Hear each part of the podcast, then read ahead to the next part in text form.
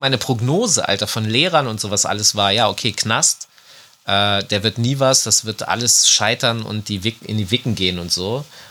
Und die hatten eigentlich theoretisch für mich äh, Knast, Klapse oder Friedhof auch vorgesehen. Und hat dann so gesagt, ja, ey, kann ich dir mal was zeigen? So, hier komm mal mit zum Kofferraum. Und ich denke so, was passiert jetzt? Drogen oder eine Leiche? Und er hatte halt so einen Karton mit Kassetten drin und gibt mir halt so seine Royal Bunker Kassetten und so. Und dann habe ich halt gesagt, Steiger, weißt du, du hast doch eine Kamera, film doch in deinem Royal Bunker einfach eine Stunde, was du willst. Schick mir das und ich schneide das zusammen und du hast halt eine Stunde Royal Bunker MOR. Da meine Kollegen aber schon in der Arbeit für die anderen Formate standen, habe ich also die letzten drei Monate Supreme komplett alleine produziert. Mein Kameramann war der Kühlschrank, deswegen hat manchmal das, manchmal das Bild gewackelt. Und ich habe diese Sendung komplett alleine gefilmt, geschnitten und zu Grabe getragen. So, und diese letzten drei Monate, die waren dann, glaube ich, Krass. der Hörsturz. Ich richte erst gar keinen Schein auf den Rapper, von dem ich denke, dass er eh nichts ausrichten kann. Dafür werde ich aber gehasst, weil ja jeder Rapper von sich denkt, er sei das geilste Stück Scheiße. Thema Takt, der Hip-Hop-Business-Podcast mit Tobias Wilinski. Im ersten Teil des Interviews mit Falk Schacht ging es zum großen Teil um seine Rolle als Berater für Unternehmen, Festivals und KünstlerInnen. Falls ihr das Interview noch nicht gehört habt, ihr findet es, so wie alle anderen Thematakt-Folgen, überall, wo es Podcasts gibt. In dieser Folge geht es um die Geschichte von Falk und wie er dahin gekommen ist, wo er jetzt ist. Sein Weg war lang, Deswegen ist die Folge auch ein bisschen länger. Mir war es bei Falk aber sehr wichtig, nochmal sein Leben durchzugehen. Zum einen, weil ich Falk bislang noch nie richtig greifen konnte. Das hat sich mit dem Interview aber geändert. Zum anderen, weil kaum jemand deutschen Hip-Hop so begleitet hat und immer noch begleitet wie er. Falk hatte auch direkten Einfluss auf Thema Takt, war schon in ein paar Folgen zu hören und hat mir vor ein paar Wochen empfohlen, Agenturchefin und Hip-Hop-Liebhaberin Steffi Kim zu interviewen. Ein Teil aus seiner Sprachnachricht hört ihr deswegen in Folge 55. Letzte Woche habe ich Steffi dann gefragt, ob sie auch was über Falk sagen möchte. Als sie sich kennengelernt haben, war Steffi TV-Promoterin, hat also versucht, Musikvideos ihrer Artists ins Fernsehen zu bekommen und Falk TV-Moderator. Falk durfte ich 2001 kennenlernen. Da habe ich bei der EMI gearbeitet und er war Moderator bei Viva. Normalerweise hätten wir uns ja auf Anhieb gut verstehen müssen, weil unser beider Herzen extrem für Hip-Hop schlug, äh, wie man spätestens nach meiner letzten Folge bei dir weiß. Aber äh, True Story. Wir haben uns so ziemlich die Köpfe eingeschlagen. Wir fanden uns gegenseitig extrem doof. Ähm, weil wir so mit Vorurteilen behaftet waren. Ich dachte, er wäre einfach nur so ein Dude gewesen, der aufgrund seines Aussehens eine Hip-Hop-Sendung bekommen hat und war natürlich darüber mega sauer, weil ich gefühlt 20 andere Typen gekannt hätte, wo ich dachte so, ey, und das wäre halt so wirklich real gewesen und so. Und äh, Falk auf seiner Seite hat natürlich irgendwie auch gedacht, oh Gott, da ist jetzt die nächste TV-Promoterin, die keine Ahnung von Hip-Hop hat und mich extrem nervt, dass sie ihre Kackmucke irgendwie in meiner Sendung spielen soll. Ähm, und ich glaube, geknallt hat's dann irgendwie bei Adam F. und dem Chaos-Album, was ich extrem gefeiert habe und wo ich richtig sauer war, dass äh, Falk meines Erachtens zu wenig darüber gemacht hat. Und dann haben wir uns mal zwei Stunden im Mediapark auf der Steinbank so richtig auseinandergepflückt. Und äh, ja, seitdem sind wir quasi ein Herz und eine Seele. Auch wenn es beschissen anfängt, kann es noch sehr gut werden. Wie ihr gleich hören werdet, trifft dieser Satz auch ganz gut auf Falks Leben zu. Im Interview erfahrt ihr außerdem, wie Falk lernen musste, mit sich und seinem Umfeld zu leben, welche Krisen er überwunden hat und wie er zu seinem Beruf oder wie er sagt, seiner Berufung gefunden hat und wie er als Moderator der Sendung Supreme und später Mixery Raw Deluxe gearbeitet hat. Vor ein paar Jahren hat Falk außerdem festgestellt, dass er eine hochsensible Person, kurz HSP, ist. Zu dem Thema arbeitet er auch beim Podcast Sensitiv erfolgreich mit. Abonniert den Podcast überall, wo es Podcasts gibt, sowie Falks weiteren Podcast Schacht und Wasabi und meinen weiteren Podcast Talk This Way. Ihr dachtet bis jetzt, dass jeder Mensch Podcast macht? Falsch. Falk und ich machen einfach sehr viele.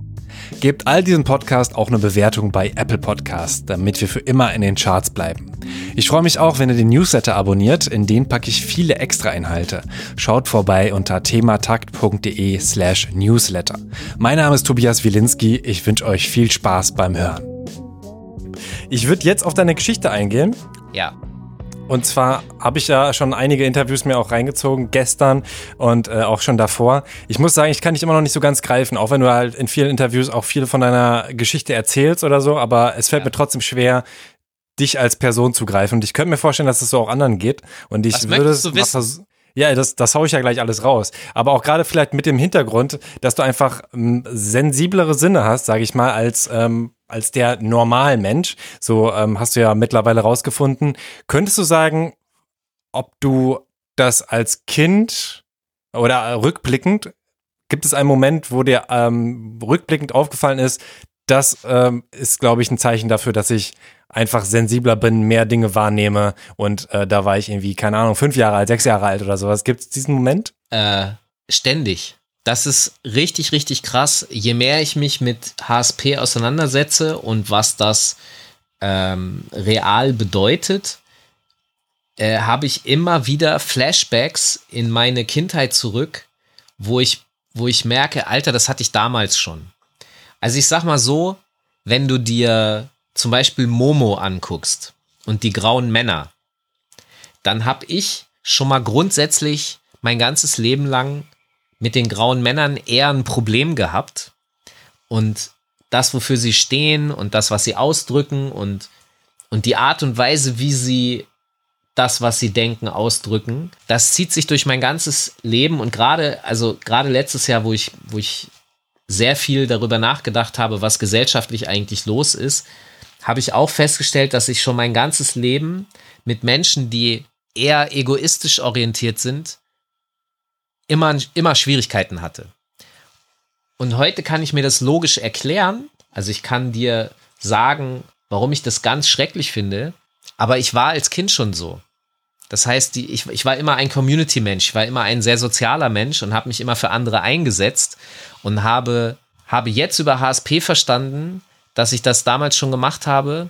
Okay, pass auf in dem HSP-Podcast, in dem ich mitmache, habe ich ja mit der Profilerin Janet Brown zu tun.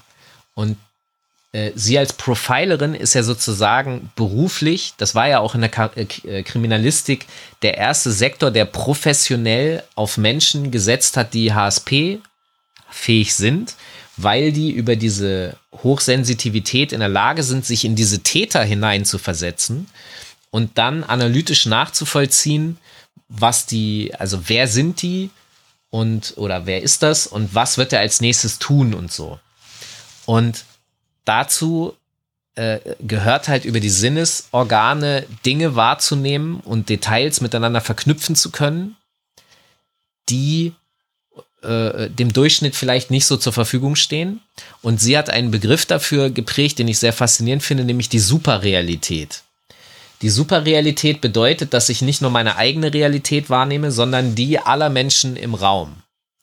Und wenn ich das tue und die Bedürfnisse aller Menschen im Raum wahrnehme, dann kann ich nicht anfangen, egoistisch zu handeln und die zu benachteiligen, weil dadurch, dass ich das alles wahrnehme, achte ich darauf, dass jeder gerecht behandelt wird. Und damit kannst du schon sehen, dass ich ein Problem habe mit Menschen, die sich dann dem entziehen wollen, weil sie eher egoistisch orientiert sind. Und das hatte ich als Kind schon, aber ich konnte dir das nicht erklären wie jetzt. Das heißt, dann, als mir das bewusst geworden ist, dass ich durch diese Superrealität deshalb immer so sehr darauf achte, dass alle gerecht behandelt werden, habe ich das jetzt dann zwar verstanden, aber das war dann so alter krass, okay, guck mal, deswegen hast du in deiner Jugend das und das und das und das gemacht. Deswegen hattest du da Schwierigkeiten, deswegen hattest du da Probleme, wenn du mit Leuten konfrontiert warst, die nur ihren Stiefel durchziehen wollten und so. Ähm, also solche Flashbacks habe ich relativ oft. Du bist ja schon sehr, sehr früh an, an Hip-Hop, sage ich mal, rangekommen. Ja, da will ich jetzt trotzdem mal ein, einsteigen. und zwar hast du es dann mit neun im Fernsehen gesehen, Breakdance einfach. Und bist dann auf den Trichter gekommen, hast gesagt, das will ich selbst machen. Hast in so jungen Jahren dann schon Breakdance gemacht? Ja, also ich war ungefähr neun Jahre alt und habe versucht, auf dem Boden irgendwelche Würmer nachzumachen und so, ja und Roboter und alles. Und das hat, hat dann aber geklappt oder? Ja, nicht also, so. Ja, du hast also vier Jahre war, lang gemacht, ne? Ja, ich war so ein relativ mittelmäßiger Breakdancer. Mir hat Spaß gemacht und für mich hat es gereicht, aber irgendwann war der Punkt erreicht, wo die anderen, die noch da waren, äh, mich überholt haben. Und so war das ehrlich gesagt in allen Hip-Hop-Genres. Ich habe die, also in allen Elementen habe ich mich ja ausprobiert. Irgendwann war einfach immer der Punkt erreicht, wo die, die mit mir angefangen haben, besser wurden und mir dann klar war, okay, ich finde es zwar nice und so, ich habe Bewunderung dafür, aber das ist vielleicht nicht mein Hauptweg. Der Weg, den ich jetzt gegangen bin, der war damals optional ja gar nicht vorgesehen. Also Hip-Hop-Journalisten gab es 1983 oder 84 nicht. Auch nicht die Idee davon oder so. Das ist das, was ich vorhin meinte, dass ich da eher so reingestolpert bin, weil es, es gab nicht diese, du hattest da keinen Hans-Joachim Friedrichsen des Hip-Hops, wo du sagen konntest, okay, ich würde gern werden wie der, sondern ich bin sozusagen Pionier bei Accident. Aber gab es damals schon auch 83 dann eine, eine Breakdance-Gruppe, also auch wirklich so einigermaßen organisiert? Also du musst dir es so vorstellen, dass die Bravo, die damals, ich glaube, damals hatten die noch so eine Auflage von ungefähr 1,5 Millionen Heften. Jede Woche. Hm. Und die haben das Thema äh, ungefähr Ende 83 angefangen aufzugreifen, Breakdance, und haben das riesig aufgeblasen du hattest drei Fernsehsender damals in Deutschland und wenn du da eine Sendung gemacht hast, dann haben da, dann können da ganz normal im Alltag bis zu 26 Millionen Menschen zuschauen. Auch mehr. Ja? Mhm. Und wenn Thomas Gottschalk in seiner Sendung na sowas dann Breakdancer hatte, dann haben halt an einem Abend 10 bis 20 Millionen Menschen diese Breakdancer gesehen. Und natürlich waren die Kids dann auch vorm Fernseher zusammen mit den Eltern und waren so, Alter, was geht jetzt ab? Und das hat zu einer maximalen Explosionen geführt, 83, 84, dass du einfach in keiner einzigen Fußgängerzone Deutschlands nicht irgendwelche Kids gehabt hast, die auf dem Karton rumhüpfen und breaken. Also es war wirklich eine maximal riesige Welle. Vielleicht noch, noch, noch ein Anzeichen. Vorher gab es die Aerobic-Welle, ja. Ganz Deutschland war auf Aerobic und hatte so ihre Stützstrümpfe und haben sich Videos gekauft und Schallplatten und alles, ja, um Aerobic zu machen. Und dann war die Welle so ein bisschen vorbei und das ZDF, das eine Aerobic-Sendung hatte, also wo dir jemand im Fernsehen vorturnt, also im Grunde so wie die im Grunde so wie die Boss-Transformation, äh, Boss-Transformation nur billiger, weil der, der GEZ-Beitrag billiger war. Das war vorbei und die haben sich überlegt, was machen wir denn jetzt? Ah, okay, guck mal, da ist jetzt Breakdance. Das ist ja so ähnlich wir müssen eigentlich nur die Person vorne austauschen, die hinten, die rumhüpfen, können wir gleich angezogen lassen. Und dann haben die eine Sendung, jeden Samstag lief die, die hieß Breakdance. Und da hattest du einen Breakdance-Vorturner im Fernsehen, den dann, keine Ahnung, das haben dann fünf, sechs Millionen Kids gesehen und haben versucht, den nachzutouren. Dementsprechend waren das eben Riesenthemen und dann ist es wieder komplett abgeflacht, weil der Hype vorbei war. Wann war das dann? Ja, so in Richtung 85, 86 wurde es sehr, sehr wenig. Du hattest mhm. auch wirklich Gruppen, die äh, mit der Hilfe von Agenturen in Diskotheken Deutschlands getourt sind. Also sie haben richtig auch gutes Geld verdient damals. Aber dann war leider eben dieser Hype vorbei und in der Diskothek war so, ja, okay, na, die zehnte Breakdance-Gruppe haben wir jetzt keinen Bock drauf. Gucken wir nicht mehr. Wenn du das ein bisschen vergleichst mit dem Dance-Hype, den wir heute haben, ähm, in Tanzschulen, äh, ne, Dead Lefty Soest oder dann, keine Ahnung, bei Supertalent sind ja auch immer wieder so Tanzcrews. Heute ist das ein Riesenthema. Damals, das war noch nicht stark genug in die Gesellschaft reingewachsen. Deswegen ist es wieder so abgeflacht. Und dann gab es so Ruinen der, der, wie soll man sagen, Ruinen des Hip-Hops, aus denen dann langsam heraus sich das gebildet hat, weswegen du und ich heute auch miteinander reden können. Also es hat ja eine über 30-jährige Aufbauarbeit benötigt, um Hip-Hop in Deutschland hier auf dieses Niveau zu stellen. Ähm, und da wurde einfach 35 Jahre dran gebaut.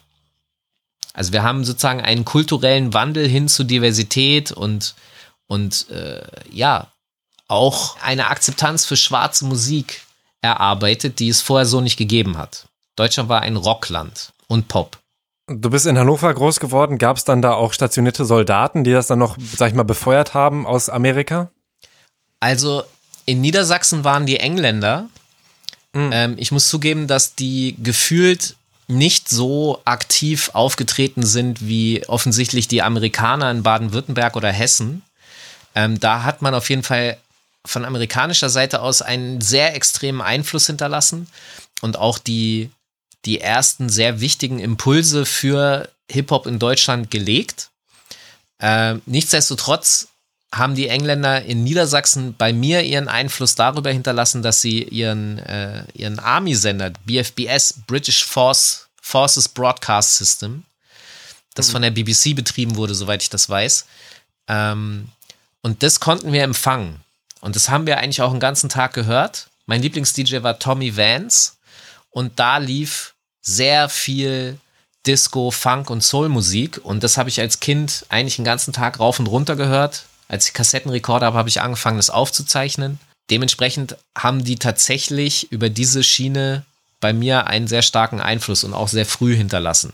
Weißt du noch, wann du das erste Mal irgendwie in eine andere Stadt gekommen bist, wie zum Beispiel jetzt Berlin oder keine Ahnung, Hamburg, und gedacht hast, okay, hier ist der Hip-Hop-Einfluss irgendwie größer, also zum Beispiel durch Graffiti, die du gesehen hast, oder auch durch andere Merkmale? Ja.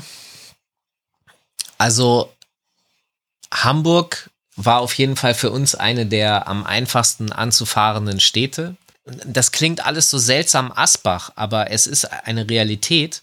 Die Dinge, die uns interessiert haben, also eine große Auswahl an nicen Sneakern und äh, diverse Jacken und Marken und so und dann überhaupt auch Hip-Hop-Magazine und sowas, das hat man in Hannover so bis zu Beginn der Nullerjahre vielleicht sogar auch noch die ersten, so bis 2005 hast du es nicht wirklich bekommen. Du musstest dann nach Hamburg fahren, hier gab es das, und dann bist du zum Einkaufen nach Hamburg gefahren. Und da ist dann natürlich schon, wenn du in Hamburg reinkommst und so, die äh, an der Line und so, da siehst du natürlich, dass hier ein bisschen was geht. Und dass Hamburg eine der ersten Hip-Hop-Hauptstädte Deutschlands wurde, das gibt es ja heute gar nicht mehr. Heute ist es ja überall. Ähm, aber damals war Hamburg auch deshalb eine der ersten Hip-Hop-Hauptstädte, weil infrastrukturell, das, ich lebe ja jetzt in Hamburg, dass hier einfach perfekt schon alles äh, ausgelegt war. Ich sag mal so, die, die Hip-Hop-Kultur in Hamburg hat sich langsam, aber mit stetigem, mit stetiger Penetranz in die Bereiche vorgearbeitet, die Punk schon vorgebaut hat.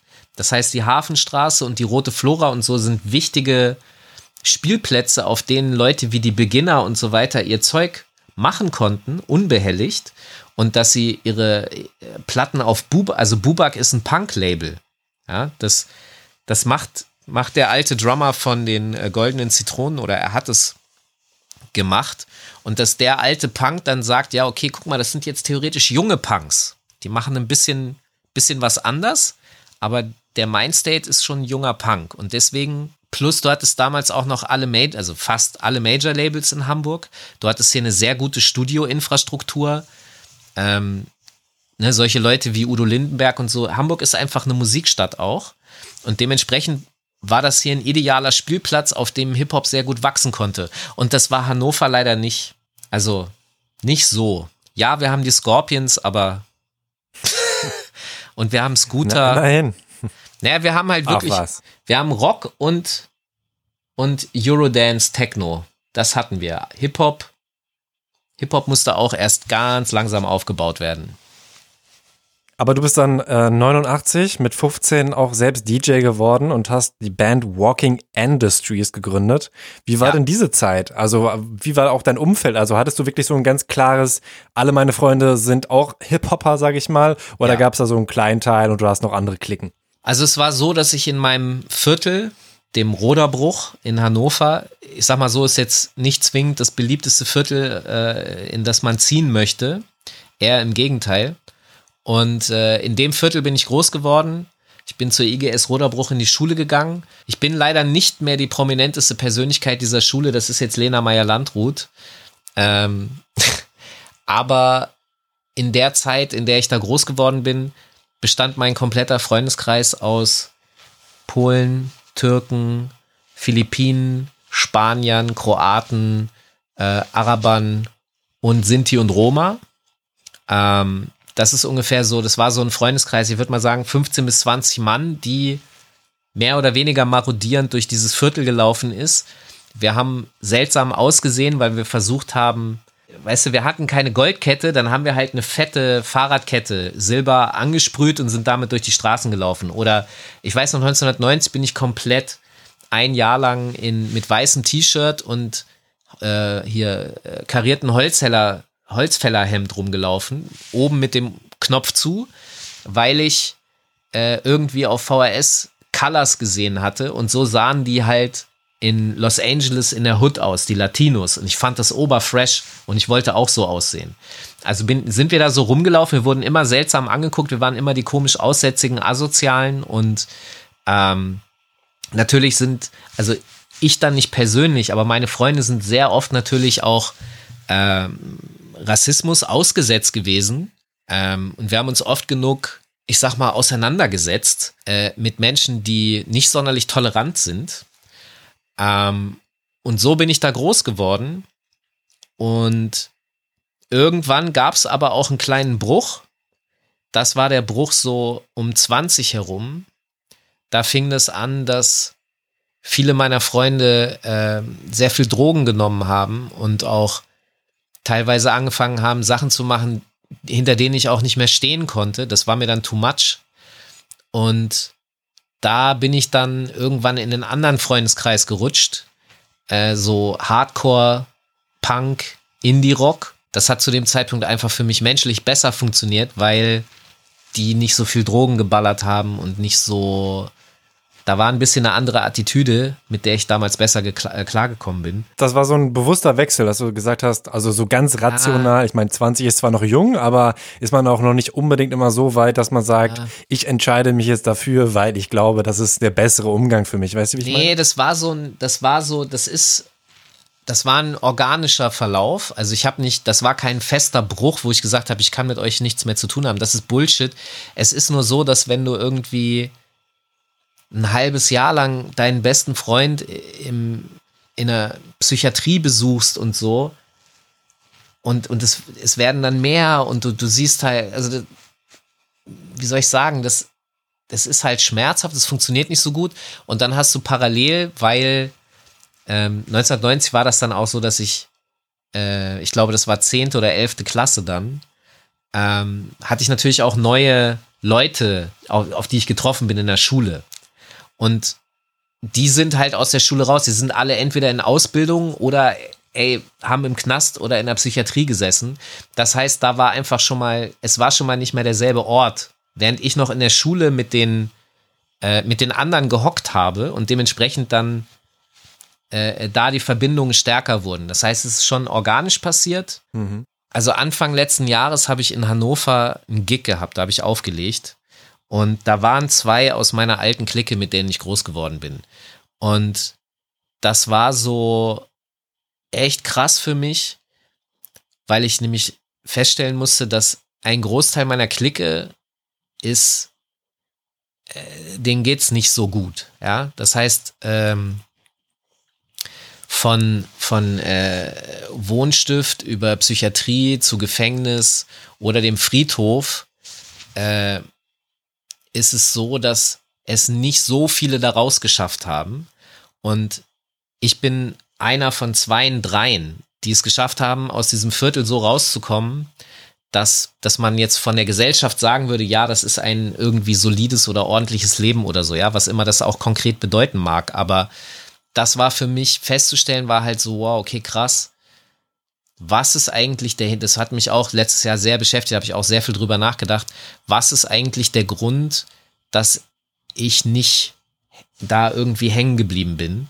HSP ist mit eine der Antworten dafür tatsächlich. Ich glaube, dass das mit einer der Gründe ist. Plus, ich bin, ich weiß nicht, vielleicht war ich einer oder zwei so Deutsch gelesene, ja, also weiß, und mit dem Nachnamen so, also wenn ich jetzt irgendwo eine Wohnung haben will, habe ich nicht so eine Schwierigkeiten wie äh, mein, mein Kumpel Miguel oder ja, äh, das sind sicherlich auch noch Punkte, die damit zu beitragen. Aber ich habe mich echt gefragt, was ist der Grund, warum ich nicht, weil ich sag mal so, meine Prognose, Alter, von Lehrern und sowas alles war, ja, okay, Knast, äh, der wird nie was, das wird alles scheitern und die Wick, in die Wicken gehen und so. Und die hatten eigentlich theoretisch für mich äh, Knast, Klapse oder Friedhof auch vorgesehen. Aber warum? Also Was hast weil du das gemacht, dass, die- dass sie zu dem Schluss gekommen sind? weil es ja, also ich glaube, ihre Erfahrungen haben ihnen das oft genug gezeigt. Ja. Ähm, und ich war sicherlich auch nicht der einfachste Schüler. Äh, ich glaube, damals gab es das noch nicht so richtig, aber ich glaube, wenn, hätte man mich eventuell als ADHS oder so potenziell gelabelt.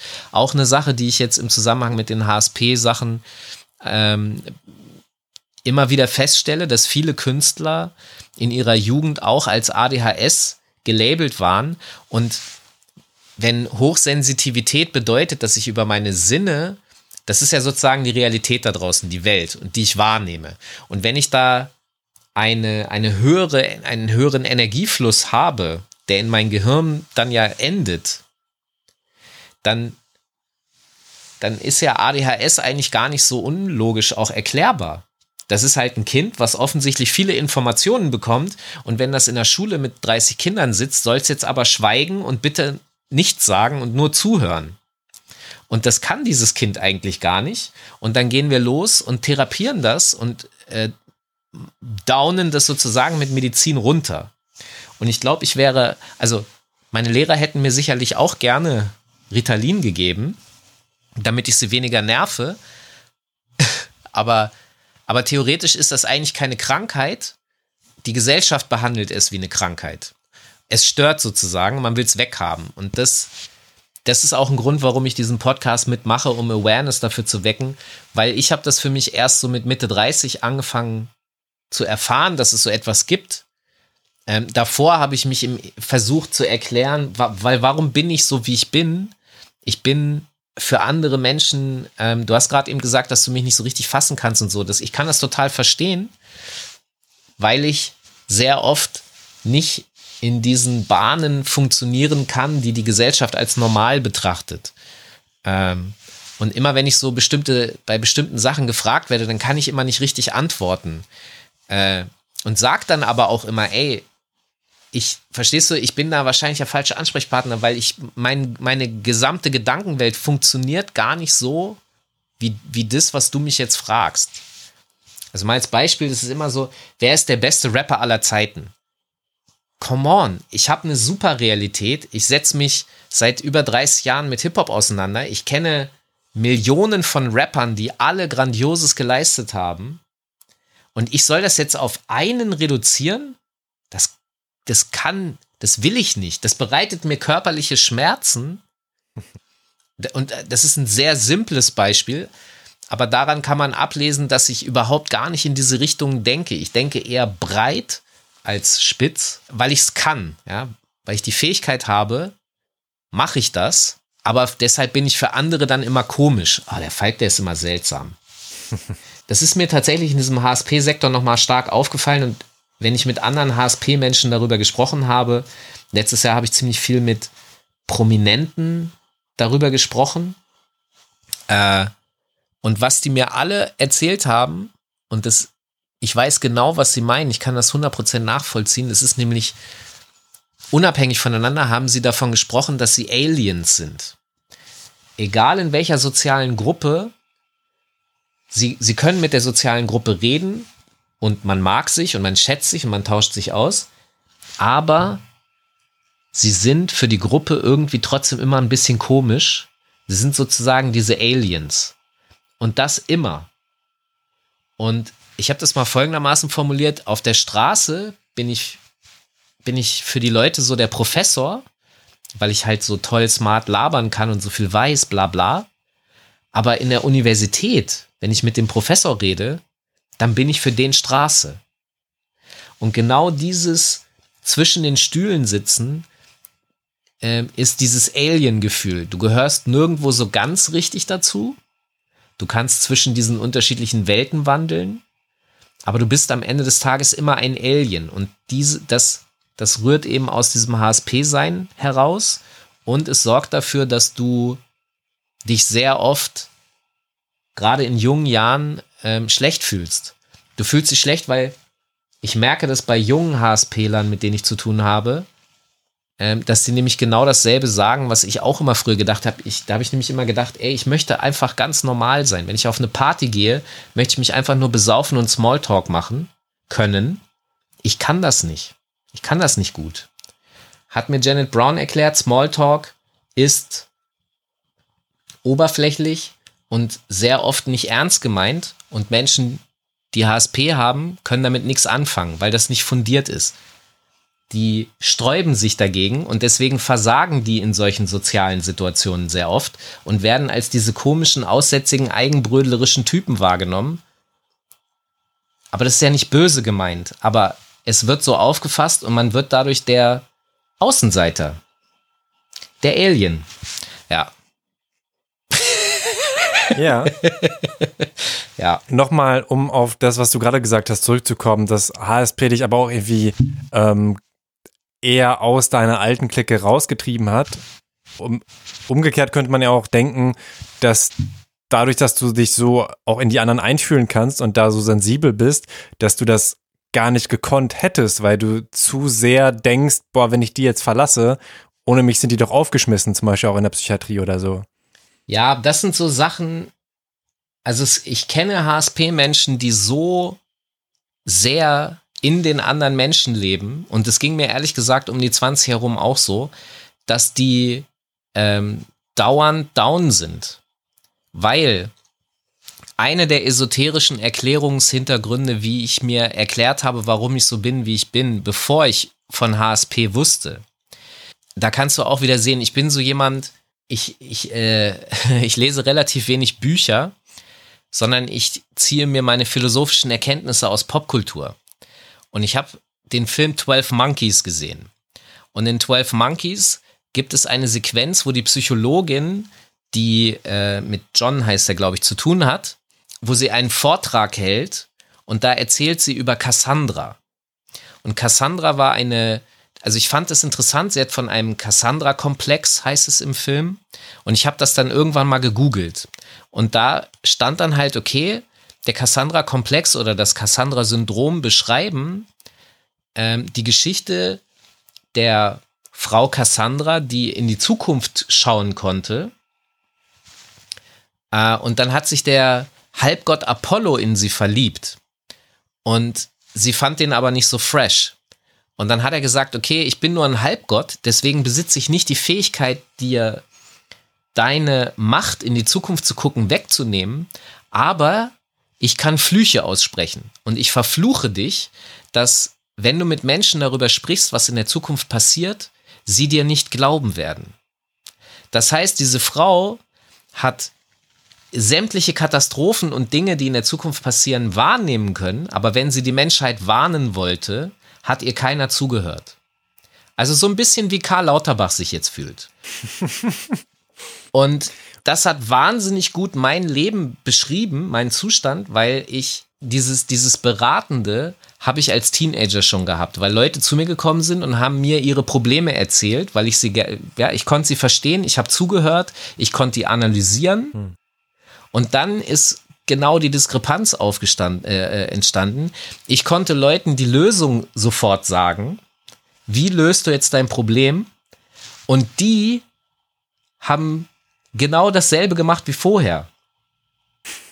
Ich liebe ja diesen Satz von Albert Einstein, der sagt, wer immer wieder dasselbe tut, in der Erwartung, etwas anderes, ein anderes Ergebnis zu bekommen, also wer das tut, das nennt man Wahnsinn.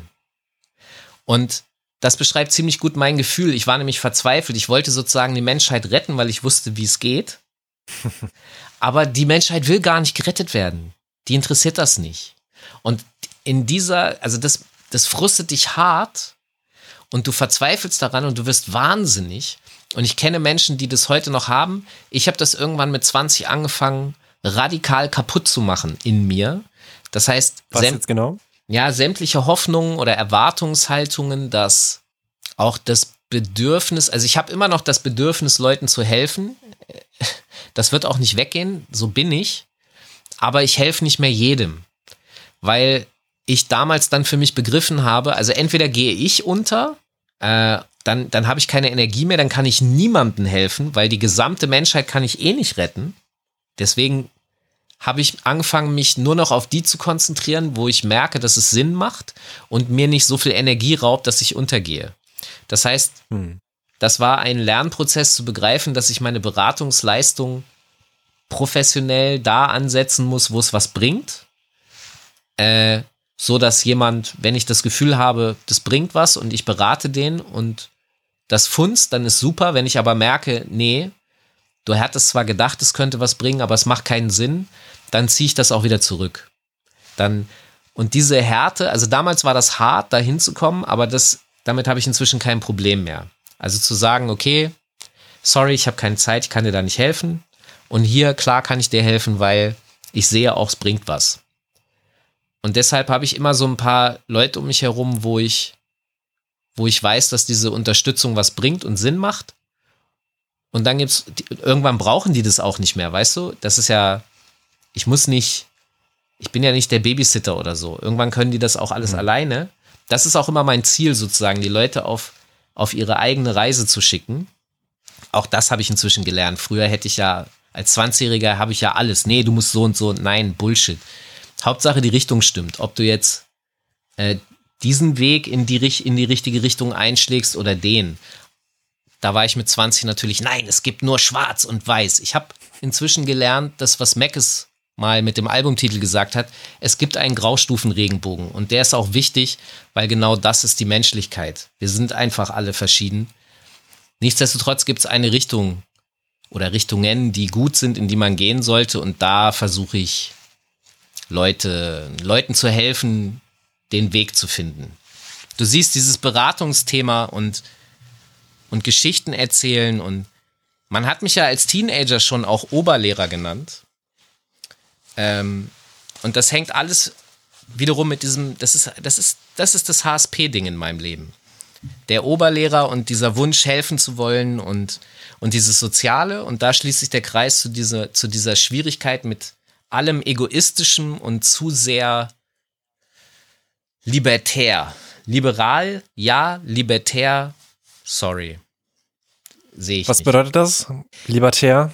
Na, libertäre Menschen sind Menschen, die eigentlich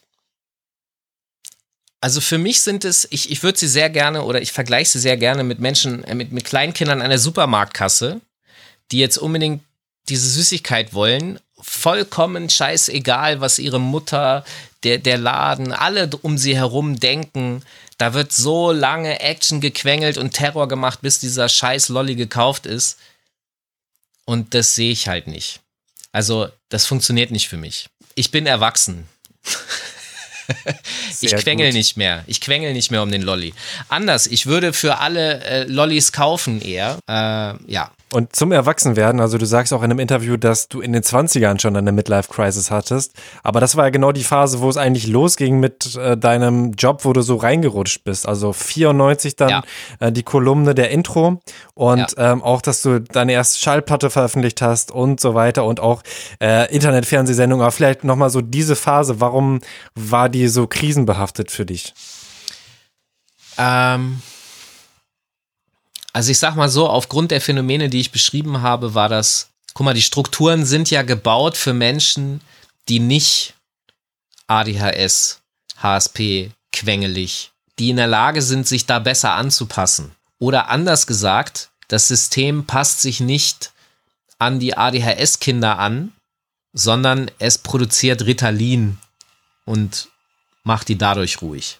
Und weil ich in diesen normalen Strukturen nicht funktioniert habe. Deswegen bin ich dann Schulabbrecher gewesen nach der 11. Klasse, weil das einfach, weil ich gesehen habe, okay, fuck you, das macht hier alles keinen Sinn für mich, das ist alles Bullshit. Studieren macht für mich funktioniert, also ich hätte in der Universität wahrscheinlich doch, vielleicht hätte ich da besser funktioniert als in der Schule, weil das eh freiheitlicher ist, aber hm. das wusste ich damals nicht. Für mich war Studium einfach nur fortgesetzte Schule und das war anstrengend, also anstrengend im Sinne von, ich funktioniere nicht so, wie ihr das braucht das normale Ausbildungsleben. Ich war auch im BITS, Berufsinformationszentrum, sorry. Null, null hilfreich. Keinerlei Perspektiven oder Vision. Das Einzige, was für mich Sinn machte, war Musik zu machen. Das habe ich probiert, aber in einer Zeit, in der das Geldverdienen mit Musik natürlich sehr viel schwieriger zu erreichen war als heute. Und äh, dann kommt noch familiäre, familiäre Probleme hinzu, dass ich die Schwierigkeiten, die ich in der Gesellschaft hatte, die hatte ich auch eins zu eins in meiner Familie. Das heißt, weder in meiner Familie hatte ich eine, ein Sicherheitsgefühl oder eine Sicherheitsbasis, noch gesellschaftlich. Das zu verstehen, sich damit zu arrangieren, zu, zu begreifen, wer bin ich und wer sind die anderen und wer hat Recht, weil ja mir die ganze Zeit immer wieder signalisiert wurde, dass ich falsch bin und dass ich nicht funktioniere und Fehler mache und, und scheitern werde, weißt du, ins Gefängnis gehen und diese hm. ganze Scheiße. Das war dann immer noch, ich meine, du warst dann ja im, sag ich mal, guten Indie-Rock-Freundeskreis, Punk-Freundeskreis drin. Ja, aber während die zum Beispiel Abitur gemacht haben und studieren gegangen sind und heute auch sehr erfolgreiche Leute mit bei sind, die äh, irgendwelche IT-Klitschen haben und so weiter, also alles super gelaufen ist für die, habe ich das nicht können. Also ich habe diesen geraden Weg, von dem Schwester Eva immer redet, den konnte ich auch nicht gehen. Und ich bin dementsprechend einen sehr ungeraden Weg gegangen, der mich aufgrund meiner Untriebigkeit aber immer vorangebracht hat. Also das heißt, ich habe ja sieben Jahre Journalismus betrieben. Ne? Du hast von der Intro gesprochen, dann habe ich lokales Radio gemacht, dann habe ich irgendwann diese Internet-Fernsehsendung gemacht. Und die Erfahrungen, die ich da Learning by Doing mäßig äh, mitnehmen konnte, plus die Expertise für die Hip-Hop-Kultur, die haben dann dazu geführt, dass ich 2001 bei Viva halt diese Hip-Hop-Sendung machen konnte. In dem Bereich Journalismus, das hat mich dann halt immer wieder zu den nächsten Menschen geführt und generell das steigende, wachsende Interesse an der Kultur, so dass ich heute halt selbst in der Uni Kurse gebe oder gab, gerade jetzt, ne, Corona bedingt hm. dann etwas schwieriger, aber dass ich in der sozusagen über die Hintertür in die Uni wieder reinkomme und plötzlich ich Teil des normalen strukturellen Prozesses bin, Studenten zu quälen, äh, sich alte Hip-Hop-Filme anzugucken und darüber zu referieren, welche Auswirkungen das auf, auf die Kulturwissenschaften in Deutschland hat, äh, das, das, äh, das war kein sehr gerader Weg, aber er hat funktioniert und mich letztendlich glücklich gemacht. Das ist auf jeden Fall schon schön. Wie hast du denn diese Zeit erlebt? Also du hast kein Geld für Mucke bekommen, du hast kein Geld für die journalistische Arbeit bekommen. Was hast du dann währenddessen Nix. gemacht und wie, wie, du warst arbeitslos die ganze Zeit? Also erstmal nach der Schule, nach dem Schulabbruch habe ich ähm, Zivildienst gemacht. Damals war der ja noch, ich glaube, ich habe sogar noch verlängert. Ich glaube, ich habe eineinhalb Jahre Zivildienst gemacht.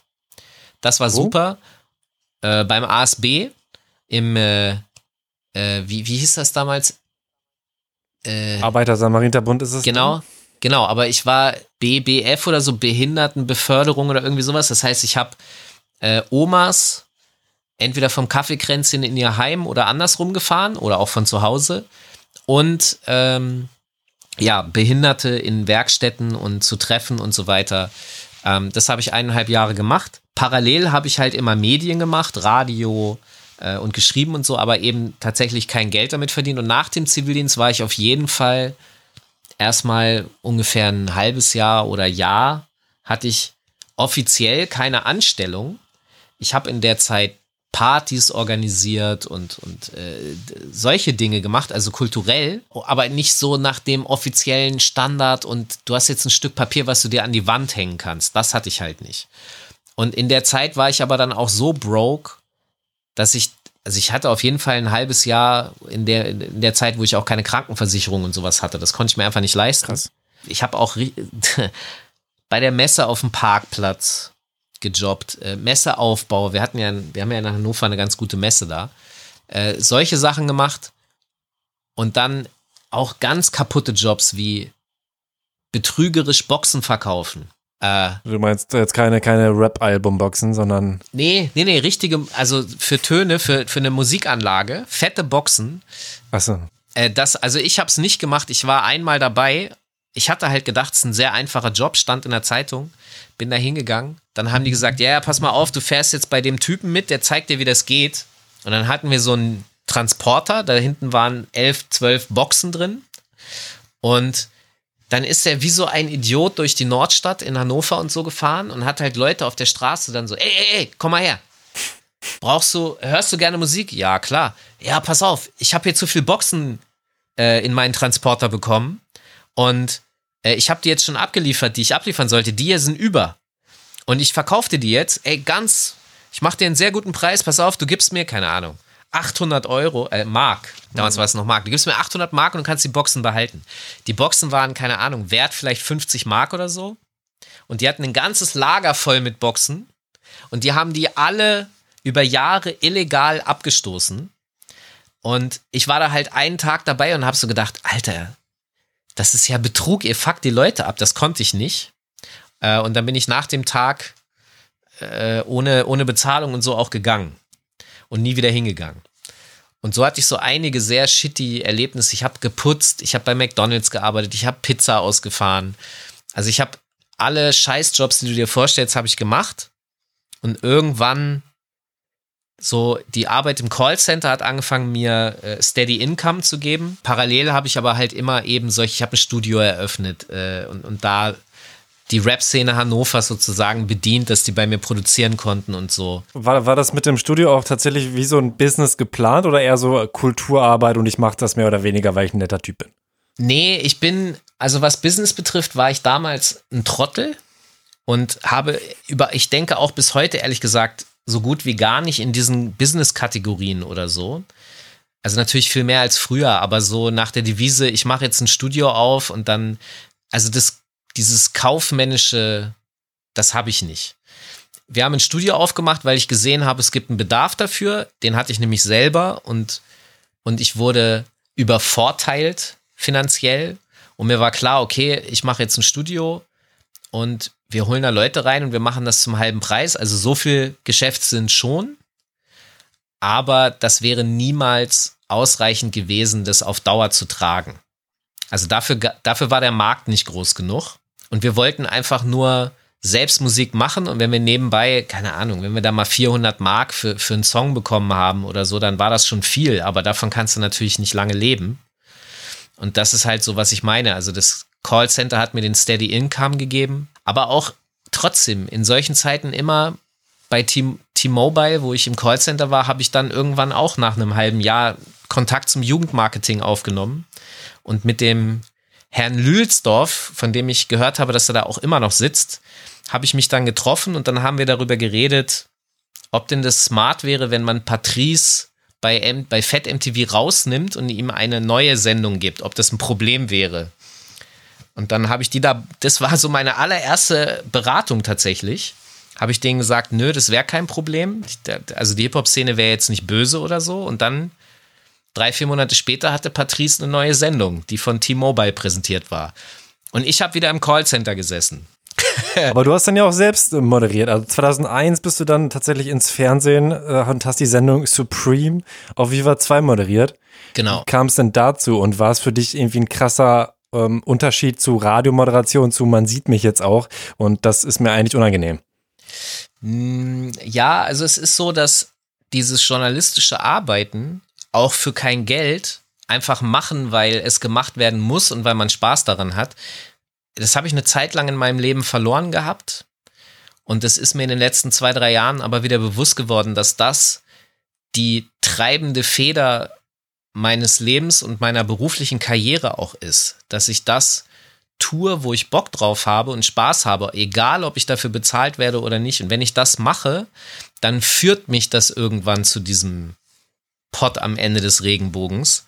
Und das hatte ich damals unbewusst eben äh, immer gemacht. Das heißt, ich habe immer journalistisch gearbeitet und durch diese journalistische Arbeit hat sich eben ein Netzwerk ergeben. Das heißt, ich habe natürlich sehr viele Künstler kennengelernt äh, darunter auch Curse. Als dann für diese Hip-Hop-Sendung auf Viva 2 ein Moderator gesucht wurde, haben die am Anfang äh, erstmal intern geguckt. Das heißt, sie haben sich die Casting-Bänder von World Cup und Freestyle der allerersten Hip-Hop-Fernsehsendung haben die sich angeguckt und da waren so Leute wie Stieber Twins und Curse und, und ganz viele Rapper. Und da die damals ja auch noch nicht so viel Geld mit Rap verdient hatten und mit Musik, war das natürlich eine dankbare Aufgabe. Aber um das Jahr 2000 herum war schon klar, dass wenn du eine Sendung machst, die viermal in der Woche kommt, dass du deine Rap-Karriere theoretisch aufgeben kannst. Und Curse hat zwar mit dem Gedanken gespielt, aber er wollte halt Rapmusik machen. Und dementsprechend war dann die Antwort an den Sender, nee, ich werde keine Sendung moderieren. Der Sender war dann händeringend und hat keinen gefunden. Und das Lustige war, ich habe in der Fernsehzeitung damals schon gelesen, dass es eine neue Hip-Hop-Sendung geben wird und die soll Premium heißen. Und der Gag ist, dass der Verlag von Curse Premium Blend heißt. Ich weiß nicht, ob der Verlag dann irgendwann gesagt hat, ey, wenn es Curse nicht macht und so, vielleicht nennt ihr die Sendung dann nicht Premium. Aber wie du an den Namens, also Mixy Raw Deluxe, die, die andere Sendung bei Viva 2 sollte Premium, mhm. äh, ein Hip-Hop-Slang, sehr beliebt in den 90ern war Fett, ja, und dann irgendwann sind sie auf Supreme gekommen. Also es muss ja immer das Höchste, das Beste und das Tollste und so sein. Und ich habe das halt schon wochenlang gesehen, dass das angekündigt war. Ich habe einen Fernseher angemacht, aber die Sendung kam nie. Und hinterher habe ich halt dann begriffen, ja, die kamen halt nicht, weil sie keinen gefunden haben. Sie hatten eigentlich schon geplant, das auszustrahlen, aber ja. haben es dann immer wieder geschoben. Und Curse hat dann irgendwann gesagt, ey, wenn ihr verzweifelten Moderator sucht, ich kenne da so einen Vogel aus Hannover, der macht da Radio, schaut euch den noch mal an. Und dann hat mich ähm, die Redaktion damals eingeladen. Ich bin dann nach Köln gefahren. Ganz oberlehrerhaft, wie ich bin, hatte ich schon komplett ein Konzept, wie die Sendung abzulaufen hat. Auch hier, was ich, äh, was ich äh, in dem anderen Part schon mal erzählt habe mit Jan Delay, was diese Attitüde betrifft, ist halt real zu keepen. Da war ich natürlich auch voll drin und habe denen gesagt, okay, pass auf, wir müssen das machen, das machen, die Leute interviewen und bla bla. Und ich sag mal so, das, was sie vielleicht äh, in anderen Berufen als frech empfunden hätten, fanden sie genau super. Nämlich, dass da jemand ist, der weiß, was er machen will, der eine Vision hat und der der die auch umsetzen kann und auch umsetzen muss, weil die Redaktion nicht aus 20 Mann besteht, sondern eigentlich nur aus dreien und konkret, ganz konkret an den inhaltlichen Themen arbeiten sogar nur zwei. Und der Treiber muss dieser eine absolute Hip-Hop-Idiot sein und der war dann ich. Und die Sendung war eine halbe Stunde lang? Ja, die war jeden Tag, um, nee, die war eine Stunde jeden Tag. Ach krass, jeden so. Tag sogar. Das ist ja extrem viel Arbeit.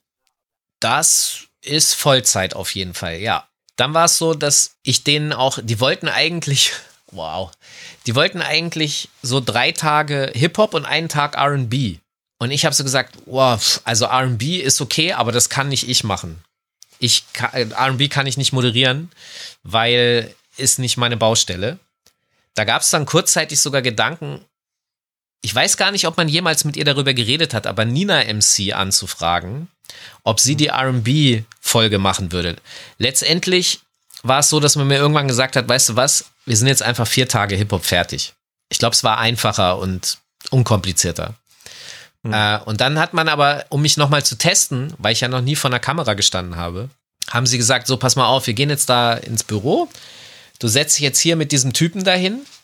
Das war mein Kollege Miguel, der dann Kamera und Schnitt und so weiter gemacht hat und haben mir gesagt, so, Miguel ist jetzt der Rapper, keine Ahnung, MX Hardcore und der hat gerade ein neues Album veröffentlicht und du fragst den jetzt dazu aus. Auf Englisch. Und dann habe ich Miguel 20 Minuten auf Englisch über ein fiktives Album interviewt, bis er am Ende auch keine Antworten mehr hatte. So. Und dieses Video haben sie dem Chef gezeigt. Und der hat gesagt, ja, okay, cool der, der kann das alles. Äh, der, der wird niemals in eine peinliche Situation kommen, wo er nicht weiß, was er fragen soll oder so. Ähm, den nehmen wir jetzt. Und dann ist das zu meinem ersten bezahlten journalistischen Job im Zusammenhang überhaupt mit Hip-Hop gekommen. Ja. Und das war rückblickend auch eine coole Zeit? Absolut. Also das Jahr Supreme ist wahrscheinlich eins der äh, spaßigsten Jahre, die man so haben kann, weil ich einfach wirklich hundertprozentige Freiheit hatte. Ich konnte machen, was ihr wollt, äh, was ich wollte. Ich habe das komplette Viva-Archiv durchgeforstet. Na, ich habe jedes Hip-Hop-Video, das in dem Archiv ist, habe ich rausgeholt, egal wie alt es war, und habe es gespielt.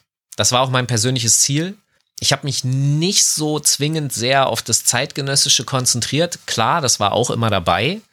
Aber ähm, ich wollte vor allem kulturelle Facetten setzen, ähm, weswegen ich auch VHS-Aufnahmen von 1988 von einer der ersten Hip-Hop-Jams Deutschlands gezeigt habe, wirklich in übelster Moppelkotze-Qualität, weil mein Chef des Senders auch gesagt hat, ey, mach einfach. Wenn du sagst, das ist cool, dann ist das cool. Und es hat ja auch funktioniert. Also die Sendung ist ja sozusagen für die Hip-Hop-Kultur absolut legendär. Und das hängt damit zusammen, dass ich da echt machen konnte, was ich wollte. Dafür hatte ich dann aber nach dem Jahr auch einen Burnout und hatte einen Hörsturz und kann bis heute schlecht um 100 Hertz hören, also auf dem rechten Ohr. Weil du so überarbeitet warst durch die Sendung. Sorry. Also ein was? harter Preis für dein, ein harter Preis für dein äh, spaßiges Jahr. Ja, ich sag mal so, zu wissen, wo seine eigenen Grenzen sind, ist sehr gut. Das weiß ich durch den Hörsturz. Das wird mir auch nicht mehr passieren. Aber ja, äh, ich glaube, wenn man jung ist und so eine Chance bekommt, dann neigt man eben auch zur absoluten körperlichen Selbstausbeutung. Das Ding ist mhm. ja, dass Viva 2 wurde ja nach dem Jahr geschlossen. Das wurde umgewandelt in Viva Plus, äh, ein ganz anderes Sendekonzept. Und die letzten drei Monate wurde Viva 2 komplett auf Wiederholungen gestellt, damit alle Redaktionen drei Monate Zeit haben, vorzubereiten diesen neuen Sender. Der einzige, die einzige Sendung, die bis zur letzten Minute aktuelles Zeug rausgeballert hat, also immer neue Sendungen gemacht hat, war Supreme. Und da meine Kollegen aber schon in der Arbeit für die anderen Formate standen, habe ich also die letzten drei Monate Supreme komplett alleine produziert. Mein Kameramann war der Kühlschrank, deswegen hat manchmal das, manchmal das Bild gewackelt. Und ich habe diese Sendung komplett alleine gefilmt, geschnitten und zu Grabe getragen. So, und diese letzten drei Monate, die waren dann, glaube ich, Krass. der Hörsturz. Mm, ja, das klingt auf jeden Fall auch äh, übertrieben. Aber wie ging es dann weiter mit Mixery Raw Deluxe? Das war dann ja ein relativ fließender Übergang. Ja, MC René hatte schon so ein bisschen seine Probleme mit dem öffentlichen Image in der Hip-Hop-Szene. Und er hat ja dann auch ein Album veröffentlicht, das den Titel hat, ich scheiß auf euren Hip-Hop. Härter distanzieren von der eigenen Familie kannst du dich theoretisch nicht, aber das ist halt Ausdruck des Konfliktes, der da herrschte. Er hat ein, ein sehr energetisches und humoristisches Spaßgehen in sich. Und Rap Deutschland war bereits auf dem Weg nach Berlin und durch die Tür von Agro Berlin zu gehen. Und da war nicht mehr so viel mit Humorlosigkeit. Also es wurde einfach alles härter und damit natürlich automatisch auch humorloser und, und da hat MC René so nicht mehr reingepasst. Und deswegen wurde ihm das halt wirklich sehr schwer gemacht, äh, in dieser Sendung zu funktionieren. Deswegen gehen so die Imagequoten von Mixy Raw Deluxe in diesem letzten Jahr in den Keller. Und ich sag mal so, dass ich mit Supreme einfach so krass kulturell hinlegen konnte, wo ich Bock drauf hatte. Dazu gehört ja dann zum Beispiel auch so, weißt du, ein Auftritt wie taktlos. Oder ich habe Echo Freshs erstes Fe Fernsehinterview hat er, glaube ich, auch mit mir gemacht. Da war der 17 oder ja, ich glaube, er war 17, als Savage den mitgebracht hat. Oder, oder ich habe Steiger, den ich da kennengelernt habe, als Fahrer von Savage, weil der hat ihn von Berlin, in einem schönen Mercedes irgendwas S-Klasse von Berlin nach Köln gefahren und hat dann so gesagt, ja, ey, kann ich dir mal was zeigen? So, hier komm mal mit zum Kofferraum. Und ich denke so, was passiert jetzt? Drogen oder eine Leiche? Und er hatte halt so einen Karton mit Kassetten drin und gibt mir halt so seine Royal Bunker Kassetten und so. Und dann habe ich halt gesagt, Steiger, weißt du, du hast doch eine Kamera, film doch in deinem Royal Bunker einfach eine Stunde, was du willst. Schick mir das und ich schneide das zusammen und du hast halt eine Stunde Royal Bunker MOR bei mir. Und dann haben die wirklich den beklopptesten, avantgardistisch halbtoxisch männlichen Krimskrams gedreht, den sie so produzieren konnten, inklusive dem Po-Loch von, ich glaube, es war DJ Z, das, das Steiger gefilmt hat. Also, äh, ja, also es, es, hatte, es hatte so seine humoristischen Seiten. Und das habe ich halt alles ausgestrahlt und das Image von, von Supreme war halt so exorbitant gut, dass das natürlich noch negativer für Mixery war. Und als dann klar war, okay, der Sender wird geschlossen, war auch klar, sie werden MC René absägen. Und irgendein Otto muss ja dann Mixery moderieren. Und da der Moderator. Ach so, ich gar nicht gecheckt. Also MC René war vorher der Moderator da. Okay. Genau. Okay. Genau. Er hat, er hat eineinhalb oder zwei Jahre Mixy Raw Deluxe moderiert und parallel auch Musik gemacht. Ich glaube, dass das vielleicht auch noch mit dazu beigetragen hat, dass die Leute gesagt haben: Ey, Alter, du kannst nicht Interviewer sein und gleichzeitig Mucke machen. Und so war dann nach diesem Jahr Supreme klar, dass ich wechseln werde, um äh, Mixed Raw Deluxe zu übernehmen. Und da hatte ich dann eben diese drei Monate theoretisch Pause. Ich musste nichts für Viva Plus vorbereiten. Die, die restlichen Kollegen haben dann eben bei Viva Plus gearbeitet und ich war, ich hatte das Glück, eben Mixed Raw Deluxe machen zu dürfen. Und da bin ich dann rübergegangen äh, und habe das gemacht bis 2004 oder 2005 dann bin ich auch vom Sender weg. Da gab es so eine Zeit, wo äh, das ist schon ein bisschen auch die Niedergangsphase von Viva, weil Viva dann ja letztendlich an MTV verkauft wurde und komplett nach Berlin gezogen ist. Das heißt, die Eigenständigkeit komplett verloren hat. Und in diesem letzten Jahr wurden dann schon viele Leute, weißt du, es war dann, es war ein sinkendes Schiff. Hm. Und dann war war ich ein Jahr draußen und dann war es so, dass die Marke gesagt hat, ey, äh, die behandeln uns hier beim Fernsehen immer schlechter, äh, die wollen uns immer später äh, äh uhrzeittechnisch ausstrahlen. Außerdem ist dieser lineare Scheiß, das ist doch alles Quatsch. Es wird bald Internetfernsehen geben und wir müssen doch im Internet erreichbar sein und so. Und dann haben die mit mir gequatscht und dann habe ich gesagt, ja, sehe ich genauso. Ich habe auch schon mal Internetfernsehen gemacht und alles. Und dann haben wir daran gearbeitet, äh, Mixi Raw Deluxe vom Fernsehen ins Internet zu übertragen. Und ich glaube, wir waren sogar vor YouTube am Start. Ja, hat, hat am Ende nichts genutzt, aber nein. Woran aber lag's? Würdest du rückblickend sagen, hättet ihr direkt auf nee, YouTube nee, nee. dann wechseln sollen oder, Nee, nee, oder irgendwie so, als es dann da war? Nee, nicht missverstehen. Also Mixi Raw Deluxe hat fantastisch funktioniert, aber ich sag mal so, es ist in einer Transformationsphase, wo YouTube tatsächlich so noch nicht eins zu eins in der Größe existiert hat, dann zwar größer wurde, aber das ist diese Übergangsphase, in der viele Brands versucht haben, ihre Inhalte doch noch in einem eigenen, also dass sie selbst zum Netzwerk werden. Hm. Die Erfahrung hat letztendlich gezeigt, dass das Unsinn ist. Also du kannst nicht als einzelne Marke äh, die Communities so bauen, dass du in Konkurrenz zu Facebook, damals war es dann MySpace noch, äh, oder jetzt irgendwie YouTube gehen könntest. Und ich habe die komplette Scheiße von Experimentieren mit, ey, mach doch so einen Preview-Link zum Interview, wo so 30 Sekunden Ausschnitte aus dem Video sind. Das packst du auf YouTube und dann machst du einen Link zu unserer Plattform und alles wird toll. Die Leute kommen alle zu uns. Nee, Hm. ich weiß auch ehrlich gesagt nicht, wie groß das heute noch als Thema gehandelt wird. Äh, äh, es ist natürlich immer noch ein Problem, dass wenn du dir eine Community irgendwo aufgebaut hast und der, der Social Media Anbieter plötzlich irgendwie die, die Reichweiten runterfährt oder so, ja. Du bist dem natürlich immer noch ausgeliefert, aber die Strategie ist nicht selber YouTube zu werden.